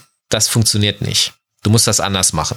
Und wie hast du die Zeit bei Mixery Raw Deluxe erlebt? War die dann ein bisschen weniger spaßig oder konntest du da auch machen, was du wolltest und war eigentlich genauso wie Supreme? Da konnte ich auch machen, was ich wollte. Da hat sich nur der Markt natürlich stark verändert. Also der Markt war ja dann fast nur noch Gangster-Rap. Also in Folge von, von, von Agro Berlin ist es einfach so, dass, glaube ich, einfach jeder, der irgendwo mal an einem Klotz Beton vorbeigelaufen ist, anfangen musste, über die Straße zu rappen. Dementsprechend war so ein bisschen das, das Angebot an Gästen etwas limitiert. Letztendlich muss ich aber zugeben, dass ich das als Herausforderung dann sogar spaßig gefunden habe und wahrscheinlich einige meiner allerbesten Interviews, die ich je in meiner Karriere geführt habe, mit, mit Gangster- und Straßenrappern geführt habe, eben auch über Gangster- und Straßenzusammenhänge, was ich persönlich am Anfang vielleicht nicht so erwartet hätte. Mit Haftbefehl zum Beispiel beim Essen, das. Haftbefehl ist, ist schon ein bisschen später. Da hatte ich das schon sozusagen hinter mir. Am Anfang war so, ja, ich habe eigentlich keinen Bock über, über Gangster-Shit und so zu reden. Das interessiert mich eigentlich nicht so. Muss dann aber feststellen, dass ich, je mehr ich solche Interviews gemacht habe, dass mir das Spaß macht und gerade die Herausforderung darin lag, über die Thematiken zu sprechen, wo ich persönlich eigentlich anders denke als die Rapper. Mit Leuten zu reden, mit denen man einer Meinung ist, ist total nice. Mit einem Bier auf dem Sofa, aber da muss keiner zugucken. Also das kann auch unterhaltsam sein und so, aber beruflich gesehen als Herausforderung, mit jemandem darüber zu reden, was er eigentlich Negatives tut und dass das dem zu entlocken, dass er selber weiß, dass es negativ ist. Also das war für mich immer, wie soll ich sagen, bei den Straßenrappern die menschliche, empfindliche Seite herauszuarbeiten, das fand ich total faszinierend, weil mir das geholfen hat, meine persönlichen auch Vorurteile hier und da abzubauen, weil ich ja auch genau wie alle anderen ein öffentliches Image sehe. Ja, also ein Rapper, der tut, als wäre der allerhärteste. Und wenn du dann mit dem redest und der sagt, du bemerkst ja, okay, da hat der ein Kind, da ist der nett, da ist der nett. Das fand ich faszinierend, weil es genau, ich, ich mag Kontraste. Und diesen Kontrast herauszuarbeiten, Leuten zu verdeutlichen, ey, ja, ihr denkt, das sind absolut nur Arschlöcher, aber die haben auch menschliche Seiten und ich möchte, dass ihr die seht. Das fand ich immer, das hat mir immer riesen Spaß gemacht. Gibt es ein Interview, das so eins deiner Highlights war oder wo du sagen würdest, da habe ich so mit am meisten auch gelernt, wenn man das vielleicht eher so sagen kann? Also lernen tu, tut man theoretisch mit jedem Interview finde ich, mhm. weil du immer, immer da Erfahrungen natürlich mit rausnimmst, die dir an anderer Stelle wieder was nutzen. Besondere Interviews definitiv sind solche, also Bushido, muss ich schon sagen, ist ein, ein sehr interessanter, krasser Gesprächspartner. Äh, ich glaube, mit ihm halte ich auch so meine Rekorde. Ich glaube, wir haben vier Stunden Interview oder so am Stück. Also insgesamt dann fünf, aber zusammengeschnitten vier Stunden Interview. Und er, er gibt es einfach auch storytechnisch her. Und er antwortet auch, er reagiert auch. Und du kannst, selbst wenn du anderer Meinung bist, das funktioniert trotzdem. Also zwischen ihm und mir hat das zumindest immer funktioniert. Ich hatte immer zumindest den Eindruck, dass da, dass da auch eine respektable Augenhöhe war die es auch jetzt nicht immer in Interviews gibt. Das muss man auch schon mal zugeben. Ja, die Highlights sind eigentlich auch immer die Sachen, muss man schon zugeben, die sich so durchziehen. Also wenn du so ein Moneyboy-Interview machst, ich glaube, ich habe das zweite Video-Interview jemals seiner Karriere gemacht. In der Sekunde war das einfach nur skurril, aber natürlich hat der Typ eine zehnjährige Karriere hingelegt, wovon ich mit Sicherheit ein Dreivierteljahr gefoltert wurde am Anfang, weil mir Leute gesagt haben, wieso kannst du, wie kannst du jemandem so wackes eine Plattform geben? Wie, wie kannst du den groß machen? Du bist schuld an Moneyboy. Also, wo ich so, also, das sind halt die Sachen, woraus man dann auch sehr viel in dem Sinne lernt, dass du dir halt darüber bewusst wirst, okay, das ist ja, das ist ja ein kulturelles Phänomen. Und ich habe den interviewt, weil ich den irgendwie interessant fand und weil ich das nicht glauben konnte. Deswegen haben aber ja auch alle anderen zugeguckt. Muss ich mir das eigentlich vorwerfen lassen? Bin ich schuld, dass dieser Mensch ganz viele andere beeinflusst hat? Auf der einen Seite ist mir klar, ja. Auf der anderen Seite ist das ja aber, ich gehe ja nicht los, um das zu tun oder so. Ich, ich finde die Person, die Figur interessant und möchte gerne wissen, was dahinter steckt. Und dann hat das entweder Auswirkungen oder halt nicht. Aber für die Auswirkungen kann ich ja nichts. Also wenn alle, alle, inklusive der, dem, dem Swag-Mob, der sich dann ja danach gebildet hat und der ja nun sehr einflussreich ist, aus dem Rapper hervorgegangen sind wie El Guni, Juicy Gay, ähm, MC Smoke und so. Also diese Generation, äh, ich glaube, ich irre, wenn ich mich nicht irre, ist ja auch Craig Ignatz und so. Solche Leute waren auch im Swag Mob. Und auch viele der Berg Money Gang Leute waren da, Young Huren und so. Das ist ja, das ist ja die Quelle dieser kompletten äh, Rap-Generation. Und das, das weiß ich nicht vorher. Und wenn es nicht passiert, hätte ja auch niemand drüber geredet. Das heißt, ich kann das nicht zum Maßstab meiner Arbeit machen, sondern ich kann immer nur in dem Augenblick gucken, macht das jetzt für mich aus egal welchem Grund Sinn, ja oder nein? Und genauso gehe ich auch an die Arbeit ran. Klar denke ich, habe ich gedacht bei Casper, der hat eine große Karriere vor sich. Dass das zehn Jahre dauern wird, hätte ich auch nicht gedacht. Ich habe ihn oft genug interviewt und versucht, ne, natürlich immer zu supporten. Das ist dieses Community-Ding, von dem ich gesprochen habe. Und dieses, dieses Helfersyndrom. Immer versucht zu supporten und zu zeigen, ey, der ist cool, der kann was. Achtet auf den, schaut den an da geht was. Klar habe ich das manchmal auch, aber ich kann es nie steuern. Es hat zehn Jahre nicht funktioniert, dann knallt es. Bei Moneyboy habe ich gar nichts versucht und dann knallt es. Also deswegen gebe ich auch nicht so viel darauf, wenn Leute sagen, ja, du machst Karrieren. Das würde ja bedeuten, dass ich auch welche zerstören kann. Und wenn ich das könnte, dann wird es ein paar Rapper nicht geben. ich kann aber, ich kann aber keine Rap-Karrieren zerstören. Ich kann sie auch nicht aufbauen. Ich kann meinen Beitrag dazu leisten, das tue ich. Aber äh, äh, so machtvoll, wie manche einen darstellen, ist man am Ende. Vielleicht sehe ich das auch zu naiv, ich weiß es nicht. Aber ich glaube, so mächtig wie manche denken, ist es am Ende nicht. Wenn ich Rap-Karrieren zerstören könnte, würde ich tatsächlich keine Rap-Karrieren zerstören. Muss ich ganz The ehrlich Kingmaker. Ja, Ja, damals war es bestimmt noch krasser. Also ich kann mir vorstellen, ne, äh, eben äh, in der Fernsehzeit, wo es halt noch nicht so die krasse Konkurrenz gab, dass es da vermutlich. Nee, du schüttelst den Kopf? Ja, also vom Anspruch, vom Gedankengang her, ja. Sichtbar machen ist wichtig, ja. Aber sichtbar machen alleine reicht nicht. Ich habe das mal folgendermaßen beschrieben. Ich habe wie so einen wie so eine Lampe, wie so eine Leuchtturmlampe und ich kann die auf bestimmte Dinge richten und dann gucken Leute dahin. Aber wenn ich meine Lampe auf ein Stück Scheiße richte, also wenn das für die Leute ein Stück Scheiße ist, dann funktioniert das nicht. Das kann für mich ein goldenes Stück, ja, das Beste, es kann ja auch Dünger sein, aus dem was wächst, kann das beste Stück Scheiße der Welt sein. Wenn es bei den Leuten nichts auslöst, funktioniert es nicht. Und die, die Künstler denken aber immer, der Schein alleine würde schon reichen. Nein, du hast auch einen Anteil daran, ob du mit dem Publikum eine Resonanz erzeugen kannst, ja oder nein. Und wenn du das nicht hinkriegst, dann kann ich so viel in dir sehen, wie du möchtest, ist egal. Und wie du merkst, über alles, was wir sprechen, ist schon immer wieder genau diese Übersetzungsdynamik.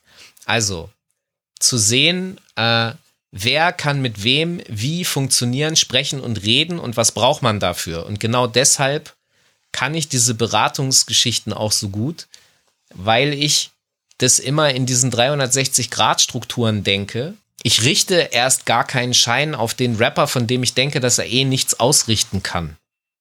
Dafür werde ich aber gehasst, weil ja jeder Rapper von sich denkt, er sei das geilste Stück Scheiße. Oh Gott, das klingt alles jetzt so negativ, aber. Aber fällt, es dir schwer, fällt es dir schwer, gehasst zu werden oder kannst du damit gut leben? Äh, es kommt drauf an, wer einen hasst.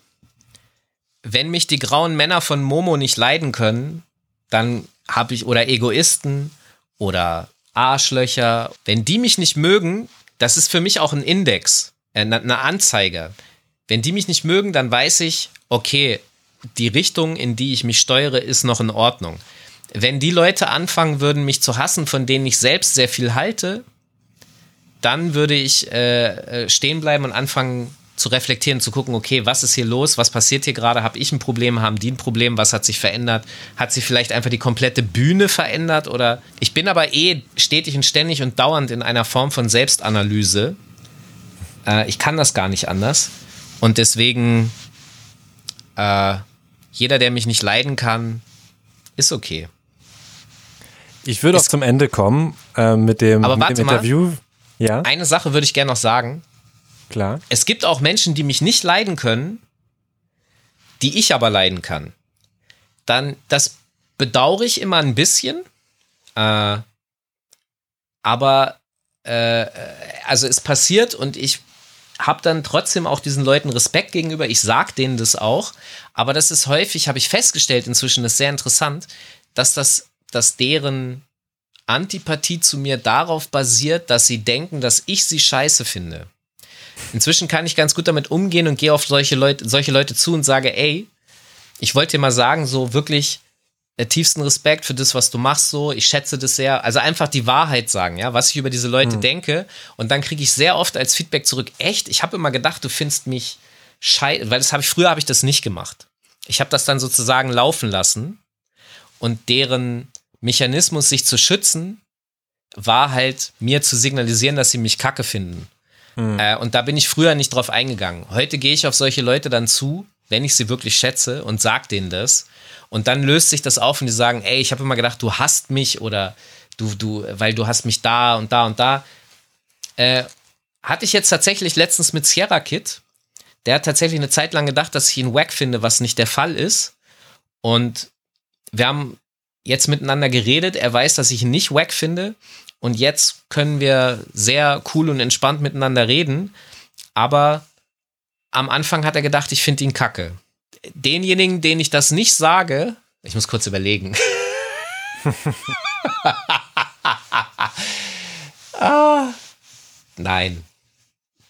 Willst du noch eine Liebeserklärung? Ich muss ja, ja, ich muss jetzt gerade überlegen, ob ich jetzt ganz vielen Leuten sagen muss, dass ich sie mag, weil sie sonst denken, dass ich sie kacke finde. Aber ich glaube, dass. Aber dann sind die wieder äh, sauer, die du nicht erwähnst. Oh, oh, oh. Also, Zwickmühle. Das ist halt eh das Ding, ne? Wenn Leute, also ignorieren, gerade natürlich in der Medienszene, wenn du jemanden nicht erwähnst, äh, gerade in einem Kontext, wo jemand erwähnt werden könnte, kann man das als Künstlerin natürlich wo man ja eh viel um sich selbst kreist, natürlich sehr als, okay, der hat mich da nicht erwähnt, obwohl er genau über das Thema geredet hat, von dem ich doch auch in meinen Songs erzähle, der muss mich nicht mögen, weil sonst hätte er mich doch erzählt. Aber vielleicht kennst du diese Person ja gar nicht, ne? Absolut. Absolut. Also mehr Komplimente verteilen ist auf jeden Fall ein. Äh, Ey, ein. ich wollte 2020 die Menschheit mehr lieben. Und dann habe ich, dann habe ich gesehen, wie sie sich zu Corona verhält. Äh, ich habe mir das schlechtmöglichste Jahr ausgesucht, um meine Menschenaggression abzubauen. Hat die Menschheit nicht verdient in 2020. Ich würde trotzdem noch mal ganz kurz auf deine letzte Station, äh, die ich jetzt ansprechen würde, kommen. Und zwar eben den Schacht- und Wasabi-Podcast, den es jetzt ja auch schon seit vier Jahren gibt. Echt krass, wenn man sich das überlegt, dass das schon vier Jahre sind. Wie kam es denn dazu und warst du direkt bereit, äh, mit Jule Wasabi ein Poddy zu machen und quasi in die, in die Ehe, in die never-ending Story einzugehen, dass der Podcast jetzt noch die nächsten 20 Jahre läuft? Ähm, das, das war so, das war ja zu einer Zeit, wo Podcasts eigentlich dieses alte, gescheitert, also zehn Jahre alte, gescheiterte, äh, ja, die Idee sind, die, die nicht funktioniert hat in Deutschland. Irgendwie hatte man aber das Gefühl, ja, da müsste doch vielleicht jetzt was gehen. Und bei BR Puls hat der Kevin Schramm gesessen. Kevin Schramm, mh. Genau. Und der hatte das Bedürfnis nach einem guten Deutschrap-Podcast und der hat dann einfach auf Twitter geschrieben. Hat nicht jemand, oder ich weiß nicht, ob er geschrieben hat, hat nicht jemand Bock oder kennt nicht jemand. Auf jeden Fall äh. habe ich so gedacht, hallo hier? Äh, und habe ihm, hab ihm dann angeschrieben und gesagt, dass ich richtig Bock darauf hätte. Ähm, und dann war es so, dass wir ein, ein Casting gemacht haben. Ich habe mit drei oder vier Personen habe ich Episoden aufgenommen. Diese Episoden hat der, äh, hat dann Puls sich angehört, der Kevin und so. Dann haben sie ein, ein Ranking vorgeschlagen. Also jeder hat seinen Senf dazu gegeben, ich auch. Es gab dann ein Ranking. Und mhm. dann haben wir uns letztendlich für Jule entschieden. Und äh, the rest is history. Du hast doch damals, glaube ich, auch schon angefangen, ne? Du machst das doch jetzt auch schon vier Jahre, oder nicht? Ich, ich habe äh, zu dem Zeitpunkt hatte ich schon ein Thematag geplant, auf jeden Fall. Ich bin äh, dann, glaube ich, zwei Monate später gelauncht. Also ihr im Januar und ich im März. Aber ich hatte auf jeden Fall schon die ersten Folgen aufgenommen. Und ich habe auch, auch natürlich darauf geantwortet, meinte so, Kevin, ja, also wenn du Bock hast. Ich hatte auch mein, meine Bachelorarbeit ja über Podcasts. Ah! War, war deswegen sowieso Fan, ähm, ja, über Monetarisierung, Hürden, Potenziale in Deutschland und USA. So wow. ist der knackige Titel. Und dann habe ich ihm so geschrieben, ja, also, also ich hätte wohl Bock, aber er meinte so, ja, äh, halb Rap Deutschland auch. Also ihm haben, glaube ich, extrem extrem viele Leute darauf geschrieben. Und äh, ist ja auch echt wow. äh, ein extrem erfolgreiches Ding geworden. Also da waren sie ja wirklich absolut visionär unterwegs. Ey, dann, also ich muss ganz ehrlich sein, jetzt wo du das sagst, äh, ich müsste eigentlich mal Kevin fragen, weil, weil ich tatsächlich nicht weiß, wer sonst noch so äh, sich gemeldet hat oder so. Aber jetzt, wo du es sagst, weißt du, so wie vorhin die Geschichte in Bezug auf äh, Viva 2, wo halt halb Rap Deutschland als Moderator schon auf alten Castingbändern äh, angeguckt wurde und so. Ähm, das würde mich tatsächlich jetzt auch mal interessieren. Und zu dem Zeitpunkt lief, glaube ich, schon ein, zwei Monate der von ähm, Steiger und Mauli. Wundersame Rap-Woche. Genau, die sind jetzt auch schon vier Jahre dabei. Genau, ja. Ja. Deine Homegirls vielleicht sogar auch schon, vielleicht kleines bisschen später, aber ja, da fing auf jeden Fall ordentlich was an und jetzt gibt's ja auch eine, eine Fülle und äh, immer wieder neue und auch viele Künstler, die Podcasts machen. Uh, ich glaube, gibt's eigentlich noch irgendwen, der keinen Podcast hat? Äh, nicht viele, aber wo eigentlich eigentlich schon. Ich habe auch letztens mal äh, jemanden kennengelernt, der war total begeistert. Der so meinte, ah geil, äh, ein ein Podcaster. Äh, ich habe noch nie jemanden getroffen, der Podcast macht, obwohl er auch selbst in der Musikszene aktiv ist. Also es klingt natürlich immer so und es machen sehr viele, aber das Ding ist, viele machen ja auch viele. Also ich meine, du machst mehrere, Nico Beckspin macht mehrere. Das heißt, die Anzahl an Menschen, die mehrere Podcasts machen, ist ja auch relativ hoch. Ich mache bald auch noch einen zweiten und ähm, dadurch wirkt es natürlich so, dass es jeder macht. Aber was auch ein Ding ist, und das habe ich jetzt auch mal ein bisschen recherchiert, ähm, schon damals, als ich die Arbeit geschrieben habe, hieß es, die meisten Podcasts werden nur ein halbes Jahr alt. Und ähm, es sind tatsächlich auch viele Podcasts, wo ich jetzt mal geschaut habe, ähm, wer folgt mir, also so Follow for Follow habe ich geguckt, seid ihr überhaupt noch aktiv? Bin dann auch entfolgt, wenn die nicht mehr aktiv waren. Und viele waren dann tatsächlich so nach einem halben Jahr, die haben einfach nicht weitergemacht oder drei Folgen und das war's dann. Und das ist natürlich dann noch der, der wichtige Faktor, wie viele sind tatsächlich aktiv. Nicht wie viele gibt es, sondern wie viele machen das, wie viele machen das über mehr als ein Jahr auch. Aber weißt du, das ist wiederum genau das, was ich vorhin beschrieben habe, nämlich dieses, dass ich Journalist bei Accident geworden bin, weil das, was du beschreibst, dieses Weitermachen, das ist ja auch das, was ich vorhin beschrieben habe in, in Bezug auf die Elemente des Hip-Hops, die ich dann aufgegeben habe, weil mir einfach klar wurde, das ist irgendwie nicht meins. Und ähm, die mediale Arbeit, die ich gemacht habe, also ich habe ja bestimmt drei oder vier Jahre lokales Radio gemacht, ohne dafür bezahlt zu werden, einfach nur weil ich Bock darauf hatte. Und diese Beständigkeit, das durchzuziehen, jede Woche aufzunehmen, das zu schneiden, fertig zu machen. Also weißt du, das, was, was du mhm. tust, ob du nun bezahlt bist oder nicht, klar, wenn du bezahlt bist, vielleicht nochmal eine andere Baustelle, aber gerade am Anfang, wenn es nicht bezahlt ist, dann dann geht es ja um Berufung, um Leidenschaft, um auch das, was du sozusagen kannst und das, in, in, worin du auch immer besser wirst. Das eine führt dann zum anderen, sprich, dass wenn du eine Zeit lang das durchziehst, weil, weil es deine Berufung ist und es vielleicht kostenlos ist, wird irgendwann der Punkt kommen, wo jemand kommt, der dich dafür bezahlt. Mhm. Es führt automatisch einfach dazu, aber ich will das nicht Biss nennen, weil das nicht immer zwingend was mit dem Willen zu tun hat, sondern, also wenn du deinen Podcast machen wollen musst, dann ist schon was falsch. Also du machst das, weil du es liebst mhm. und deswegen machst du es gut und jede Woche und nicht, weil du irgendwo sitzt und eine Stempeluhr hast und deine scheiß Zeit absitzen musst. Und deswegen wird dein Podcast auch besser als der von dem, der eigentlich aufgehört hat und nur weitermachen würde, wenn es Geld gibt. Und diese Mechanismen, diese natürlichen Auswahlmechanismen, die, die gab es offensichtlich in den 90ern medial, ne? die haben bei mir da gewirkt. Und die gibt es halt heute immer noch. Auf gewisse Art und Weise ist das ganz gut. Gleichzeitig würde ich mir mehr Support und mehr Unterstützung wünschen. Also ich würde es gut finden, wenn junge Menschen einfach schon in jungen Jahren Medienkompetenz in der Schule erlernen würden. Wie entstehen Nachrichten? Wie arbeiten Redaktionen? Wie kommt es zu inhaltlichen Ausrichtungen und Entscheidungen? Das ist sehr wichtig, weil ich sehe ja ausreichend Menschen, die das Vertrauen in die Medien verloren haben und von Lügenpresse sprechen, aber dann den dümmsten Idioten auf YouTube hinterherrennen. Naja, du siehst, das letzte Jahr hat ganz viele Spuren bei mir hinterlassen. Nicht nur bei dir. Ja. Letzte, vorletzte Frage. Ja. Bist auch gerade schon ein bisschen in die Richtung, aber was wünschst du dir für die Musikindustrie?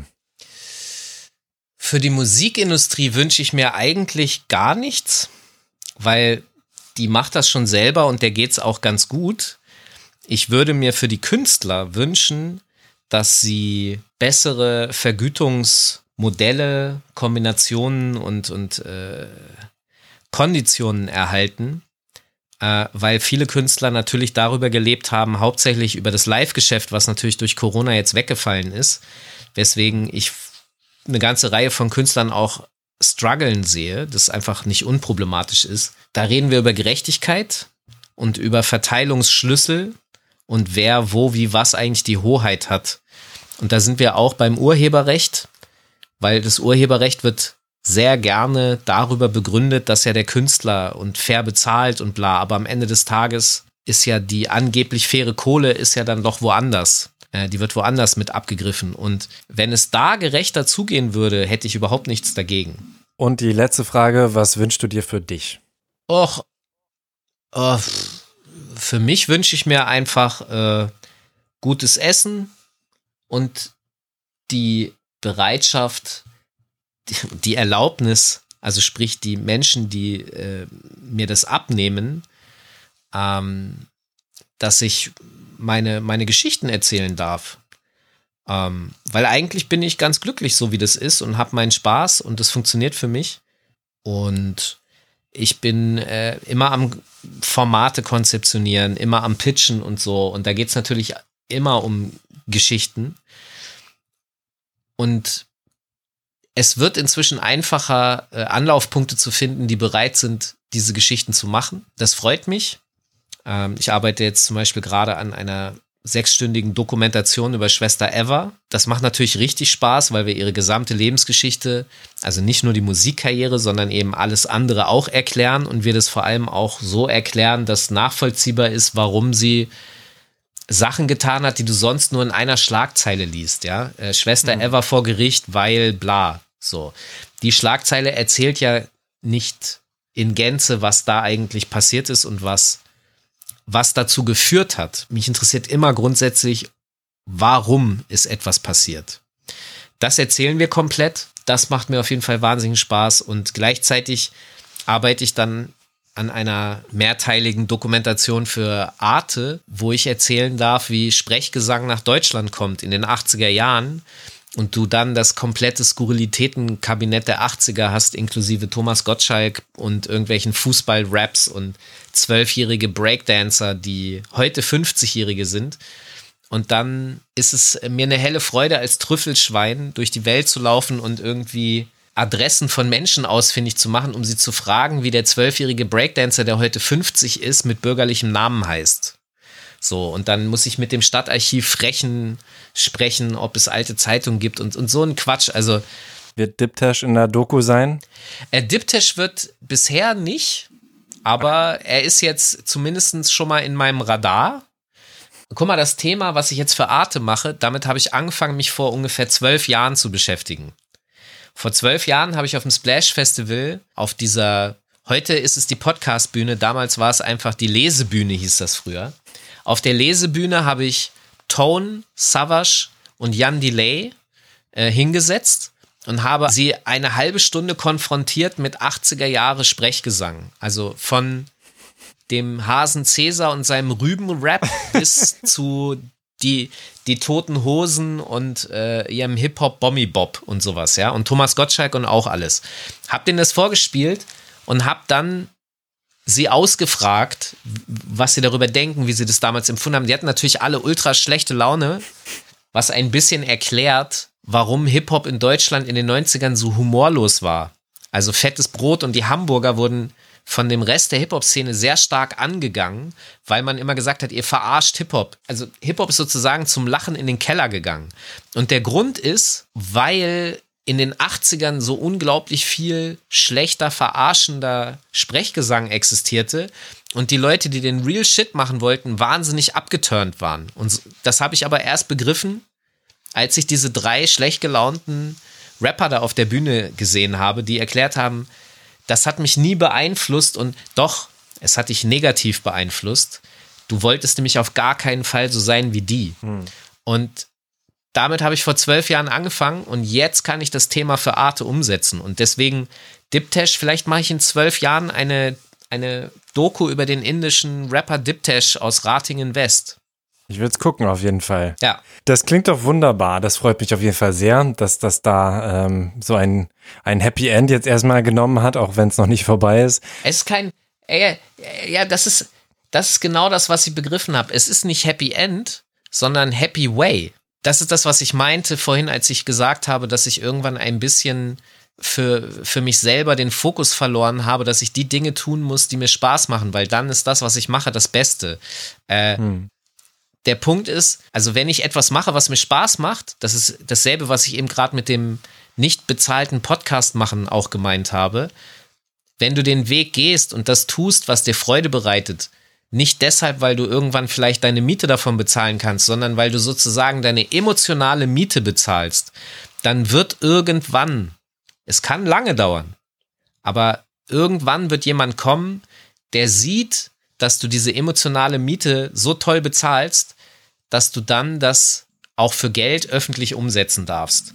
Deswegen zwölf Jahre mich mit Thematiken aussetzen, also ne, Sprechgesang in den 80ern, jeder hat mich für bescheuert erklärt. Wieso machst du das? Das ist schlechter Rap, das ist Bad Taste. Wieso? Das ist doch alles Kacke, das ist doch alles wack. Ja, aber ich finde es amüsant und ich will verstehen, welche Spuren diese Hip-Hop-Kultur in den 80ern hinterlassen hat. Und zwar sowohl die positiven, also das, was ich sehe von meinen Freunden, die so alt sind wie ich und Hip-Hop gemacht haben und machen, bis zu denen, die wir potenziell als Feinde, als negativ betrachten. Deswegen habe ich vor zehn Jahren auch schon angefangen, Interviews zu machen mit den Feinden der Hip-Hop-Kultur, also Nana, der Wolf, äh, DJ Bobo und so, und habe denen aus der Nase gezogen, ey Bobo, erzähl mir mal bitte, was du mit Hip-Hop zu tun hast. Und dann sagt er, naja, ich habe früher gebreakt und dann bin ich sprühen gegangen, irgendwie 1984 in, in der Schweiz, habe ich einen Zug angemalt und bin direkt erwischt worden und weil der aber gesagt hat, ey, du bist so ein kleiner netter Junge, du machst jetzt die Scheiße da sauber und dann kannst du gehen, habe ich keine Anzeige bekommen, aber ich hatte so einen Schiss, dass ich nie wieder Graffiti gemalt habe. Denen solche Stories zu entlocken und zu zeigen, das ist wieder dasselbe wie bei dem Gangster-Rap. Dieses Menschliche zu zeigen. Nana ist zwar theoretisch der Feind in den 90ern von Real Rap, aber am Ende des Tages ist er ein Mensch und hat einen Grund, die Dinge zu tun, die er tut. Und die ihm aus der Nase zu ziehen und damit theoretisch eine Brücke zu bauen für seine Feinde, das ist das, was mich begeistert. Das mache ich und irgendwann kommt dann mal Arte und bezahlt mich dafür. Amen. Aber das ist der Happy Way, den ich meine. Und ja, Dankeschön. Amen. Amen Break. Also ich wäre durch, oder willst du noch was? Willst du noch ein paar Alles gut, Geschichten erzählen? gut. Na dann, Ey, vielen Dank für das Interview, hat mich sehr gefreut. ja, ich danke dir auch für die viele Zeit. Das war echt viel Zeit. Wir haben ja beide Folgen am Stück aufgenommen und somit ungefähr drei Stunden gequatscht. Falk hat auch einen Termin überzogen für mich, für uns. Nach diesem Gespräch habe ich Falk und seine Geschichte auf jeden Fall viel besser kennengelernt und bin dankbar, dass er so einen tiefen Einblick in sein Leben gegeben hat. Ich bin auch dankbar, dass Kimcom Agenturchefin Steffi Kim noch ein paar schöne Worte über Falk zu sagen hat. Ich kenne niemanden, der so einen Wissensdrang hat wie Falk. Wenn er sich einem neuen Thema verschreibt, dann widmet er sich dem Thema mit einer Leidenschaft und auch mit einem ähm, gewissen Grad an Wahnsinn und versucht es bis in den Nanobereich zu analysieren und schafft es dann auch jedes Mal eine gewisse Brücke zu, zu der Hip-Hop-Kultur zu schaffen, was ich wahnsinnig an ihm schätze, dass der es schafft, aus einer Vogelperspektive immer wieder Hip-Hop neu zu beleuchten und dadurch neue Kontexte herzustellen. Deswegen gilt er einfach als der renommierteste Experte in dem Bereich, sowohl für Künstler als auch für Marken. Und darüber hinaus ähm, hat er es trotzdem geschafft, bodenständig zu sein und humble zu sein. Und ich kenne Falk schon seit 20 Jahren und auch zu seinen Hochzeiten, wo man ihn wöchentlich regelmäßig im Fernsehen sehen konnte, hätte er jedes Recht gehabt, äh, sich die Special Editions und die White Labels anzufordern. Aber Falk hat das nie gemacht. Also der hat seine Position irgendwie nie ausgenutzt und das war schon eine extreme Seltenheit in den Zeiten und das ist ähm, ja auch irgendwie schön zu sehen, dass er das nach über 20 Jahren noch immer noch so, so beibehalten hat. Hört euch auch unbedingt das Interview mit Steffi Kim an. Es ist Thema Taktfolge Nummer 55 und eine meiner Lieblingsfolgen. Wenn ihr an den Osterfeiertagen mal so richtig viel Podcast hören wollt, kann ich euch die Podcasts Sensitiv Erfolgreich, Schacht und Wasabi und Talk This Way empfehlen. Auch mit eurem Ostergeld könnt ihr mich gut unterstützen, direkt per paypal.me slash thematakt oder über thematakt.de slash spenden. So kann ich Thematakt weitermachen und muss keine Inhalte hinter einer Paywall verstecken. Vielen Dank an Nils, der hat in der vergangenen Woche über PayPal gespendet. Abonniert und folgt Thema Takt, damit ihr alle kommenden Folgen auf dem Schirm habt, überall wo es Podcasts gibt. Und nehmt euch bitte eine Minute, um mir eine Bewertung bei Apple Podcasts dazulassen. Das hilft einfach auch nochmal zu charten. Die nächste Folge namens Musik Business Update April erscheint am Freitag. Mein Name ist Tobias Wilinski. Vielen Dank fürs Zuhören und bis Freitag. Thema Takt. Der Hip-Hop Business Podcast mit Tobias Wilinski. Thank you